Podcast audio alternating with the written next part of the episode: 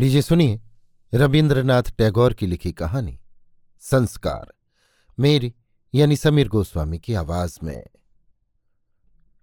चित्रगुप्त ऐसे बहुतेरे पापों का हिसाब बड़े बड़े हरूफों में अपने खाते में लिख रखते हैं।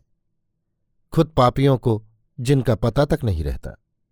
इसी तरह दुनिया में ऐसे पाप भी हुआ करते हैं, जिन्हें सिर्फ़ मैं ही पाप समझता हूँ और कोई नहीं। आज जो बात मैं कहना चाहता हूँ, वो इसी तरह की है। चित्रगुप्त के सामने जवाबदेही करने के पहले ही अगर उसे कबूल कर लिया जाए तो मैं समझता हूँ कसूर का बोझ कुछ हल्का हो जाएगा। शनिवार, कार्तिक पूर्णिमा का दिन था। हमारे मोहल्ले में आम सड़क से कोई भारी जुलूस निकल रहा था। मैं अपनी स्त्री कलिका के साथ मोटर में बैठकर अपने मित्र नयन मोहन के घर जा रहा था। चाय का न्योता था वहाँ। मेरी स्त्री का कलिका नाम ससुर साहब का दिया हुआ है। उसके लिए मैं जिम्मेदार नहीं। नाम के युग उसका स्वभाव नहीं था। कली अपना सब कुछ छिपाए रहती है, किंतु उसका मतामत बिल्कुल स्पष्ट था।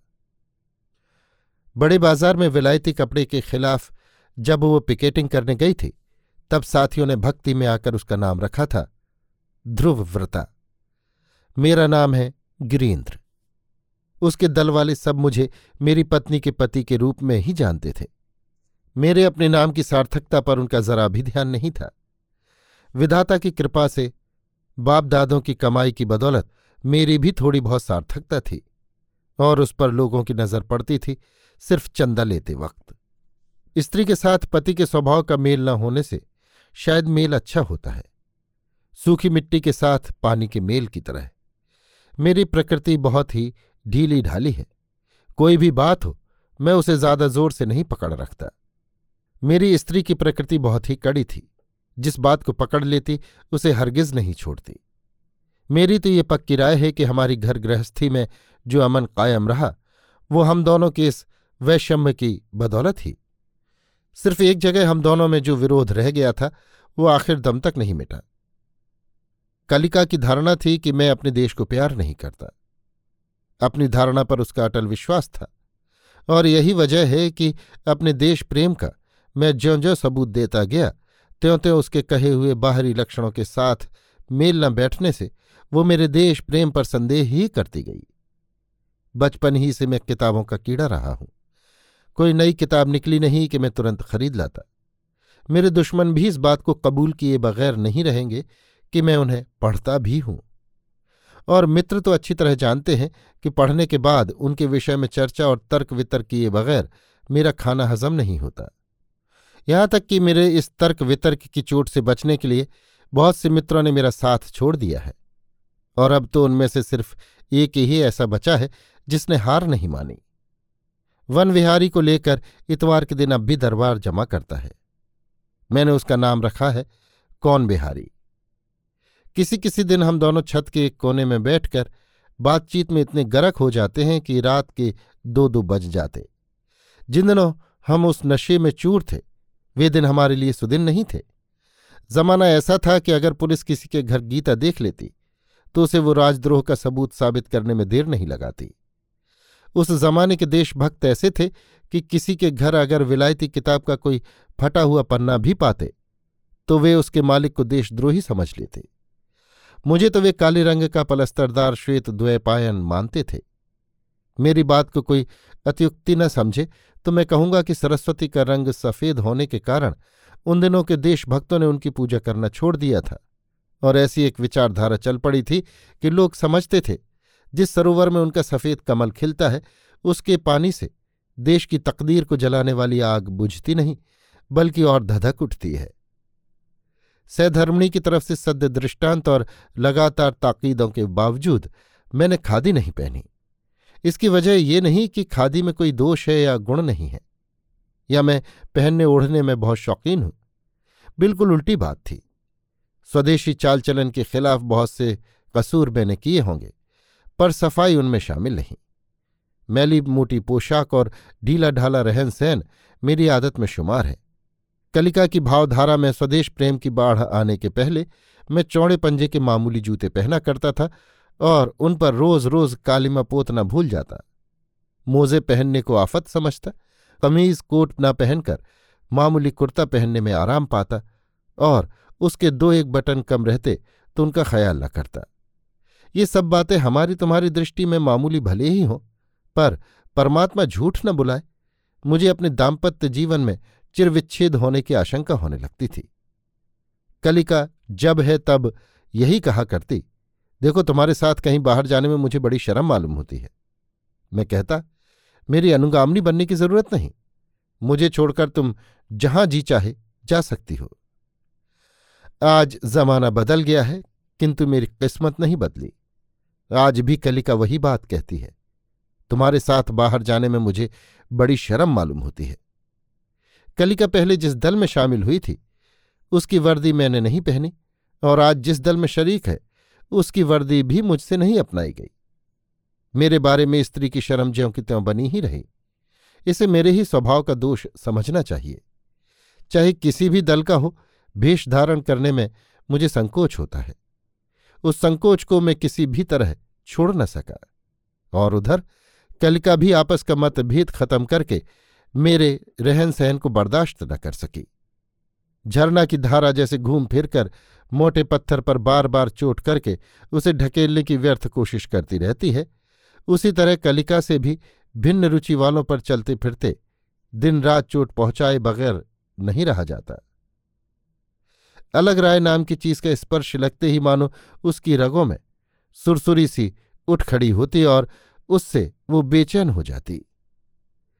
कल चाय के निमंत्रण में जाने के पहले मेरी खादीहीन पोशाक पर कलिका ने कम से कम एक हज़ार एक बार आपत्ति की होगी, और तारीफ़ ये कि उसमें मिठास का लेश मात्र नहीं। जरा कुछ बुद्धि का अभिमान होने से मैं भी उसकी डांट फटकार को बिना तर्क के शुरोधार्य न कर सका। आश्चर्य है, स्वभाव की प्रेरणा आदमी को कैसी कैसी फजूल की कोशिशों में उत्साहित किया करती है। मुझसे भी एक हज़ार एक बार जवाब दिए बगैर ना रहा गया। मैं भी बराबर चुटकियाँ ले लेकर कालिका को जवाब देता गया। औरतें विधाता की दुही आँखों पर काली किनारी की साड़ी का मोटा घूंघट खींचकर आचार के साथ आंचल का गठबंधन करके चला करती हैं। मनन की अपेक्षा मानने में ही उन्हें ज़्यादा आराम मिलता है। ज़िंदगी के सभी चलन व्यवहारों को जब तक वे रुचि और बुद्धि के स्वाधीन क्षेत्र से घसीट कर संस्कार के जनान खाने में ले जाकर पर्दा नशीन नहीं बना डालते, तब तक उन्हें चैन नहीं पड़ता।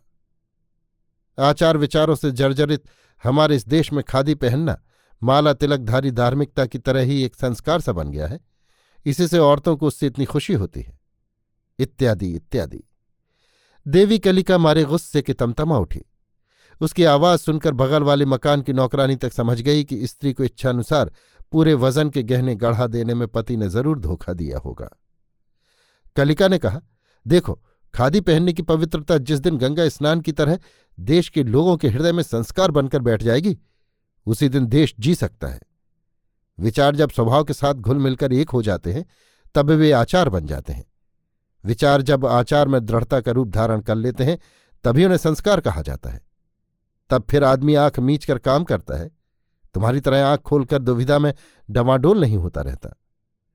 ये शब्द अध्यापक नयन मोहन के कहे हुए आप्त वाक्य हैं।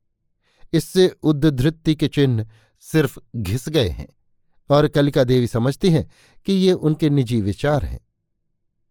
जिस महापुरुष ने ये कहावत चलाई थी कि गूँगे के दुश्मन नहीं होते, वे ज़रूर अविवाहित थे।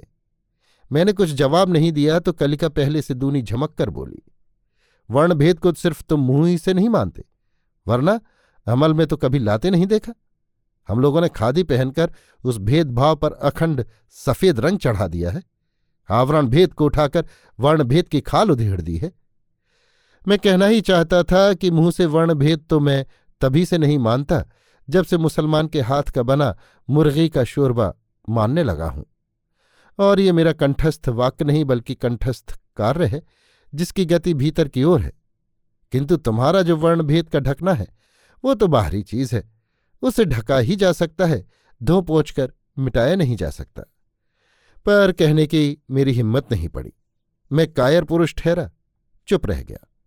क्योंकि मैं जानता हूँ, आपस में हम जिन युक्तियों के बल पर बहस छेड़ते हैं, कलिका उन्हें अपने मित्रों के घर ले जाकर, धोबी के घर के कपड़ों की तरह भट्टी चढ़ाकर पछाड़ पछाड़ कर साफ़ कर लाती है। भारतीय दर्शन के अध्यापक नयन मोहन के यहाँ से प्रतिवाद लाकर वो मुझे सुनाती है और अपनी चमकती हुई आँखों की नीरव भाषा में मुझसे कहती रहती है, क्यों? अब आई अक्ल ठिकाने? नयन मोहन के घर जाने की मेरी जरा भी इच्छा नहीं। मैं निश्चित जानता था कि वहाँ चाय की टेबल पर गर्म चाय की धुआँ की तरह ही इस विषय की सूक्ष्म चर्चा छिड़े बगैर न रहेगी कि हिंदू संस्कृति में संस्कार और स्वाधीन मुक्ति आचार और विचारधारा का अपेक्षिक स्थान क्या है? और उस अपेक्षता ने हमारे देश को और सब देशों से उन्नत स्थान क्यों दिया है? और इससे कहाँ का वातावरण गीला और धुंधला हो जाएगा? इधर सुनहरी जिल्दों से सुशोभित अखंडित पत्रवती नवीना पुस्तकें हाल ही दुकान से आकर मेरे तकिया के पास प्रतीक्षा कर रही थी। अभी सिर्फ़ शुभ दृष्टि ही हुई है। उसके ब्राउन से परों के घूंघटपट अभी नहीं खुले। उनके संबंध में मेरा पूर्वराग हृदय के भीतर क्षण क्षण में प्रबल होता जा रहा है। फिर भी स्त्री के साथ बाहर जाना पड़ा। कारण ध्रुवव्रता का इच्छा वेग टकरा जाने से वो उसके वाक्य और अवाक्य में ऐसा तूफानी भंवर बन जाता है कि जिसका चक्कर मेरे लिए किसी भी तरह स्वास्थ्यप्रद नहीं रहता। घर से निकलकर गली पार करके मोटर बड़ी सड़क पर पहुँच भी न पाई कि देखा, सामने हलवाई की दुकान के आगे भीड़ जमा है और शोर हो रहा है। हमारे पड़ोस के मारवाड़ी तरह तरह की कीमती पोशाक पहनकर जुलूस में शामिल होने जा रहे थे। मेरी गाड़ी सामने भीड़ देखकर रुक गई। सुना कि लोग मारो मारो चिल्ला रहे हैं। मैंने समझा कि कोई पॉकेट मार पकड़ा गया होगा। मोटर अपना भोंपू बजाती हुई धीरे धीरे आगे बढ़कर उस उत्तेजित जनता के पास पहुँची तो देखा कि लोग हमारे मोहल्ले के बूढ़े सरकारी मेहतर को पीट रहे हैं। वो गली के सरकारी नल से बाल्टी भरकर झाड़ू बगल में दबाए जा रहा था। किसी से छू गया है। साथ था उसका आठ साल का नाती। नाती रो रहा है और अपने बाबा को छोड़ देने के लिए निहोरे कर रहा है। दोनों ही साफ़ सुथरे कपड़े पहने थे और देखने में तंदुरुस्त मालूम होते थे। बूढ़ा कह रहा था, गलती हो गई, हुजूर, माफ़ कर दीजिए। किंतु इससे अहिंसा व्रत पुण्यार्थियों का गुस्सा घटने के बजाय और भी ज़्यादा बढ़ता जाता था। बूढ़े की आँखों से दर दर आँसू बह रहे थे और ठोड़ी से टप टप खून। मुझसे सहा नहीं गया। उनके साथ झगड़ने के लिए उतरना मेरे लिए संभव न था। मैंने तय किया कि बूढ़े मेहतर और उसके नाती को अपनी मोटर में बिठाकर दूर ले जाकर छोड़ दूँ और अपनी सहधर्मणी को दिखा दूँ कि मैं उसके तथाकथित धर्मात्माओं के दल में नहीं हूँ। मेरी चंचलता देखकर कलिका मेरे मन की बात शायद समझ गई।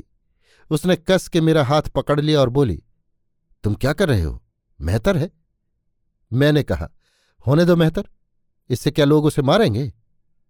कलिका ने कहा, कसूर तो उसी का है। बीच रास्ते से चलता क्यों है? एक किनारे से बच के नहीं जाया जाता उससे? मैंने कहा, सो मैं नहीं जानता। उसे मैं गाड़ी में बिठा के ले चलूँगा।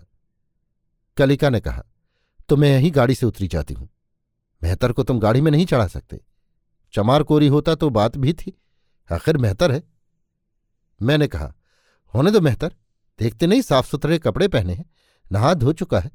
इनमें से बहुतों से ज़्यादा साफ़ सुथरा है। इससे क्या हुआ? है तो मेहतर ही। इतना कहकर उसने ड्राइवर को हुक्म दिया, गंगादीन, ले चलो गाड़ी। मेरी हार हुई। कायर हूँ मैं।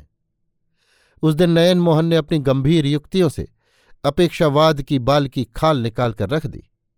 किंतु उनमें से एक भी बात मेरे कानों तक नहीं पहुँची, और न मैंने उनका कोई जवाब ही दिया। अभी आप सुन रहे थे रविन्द्रनाथ टैगोर की लिखी कहानी, संस्कार, मेरी यानी समीर गोस्वामी की आवाज़ में।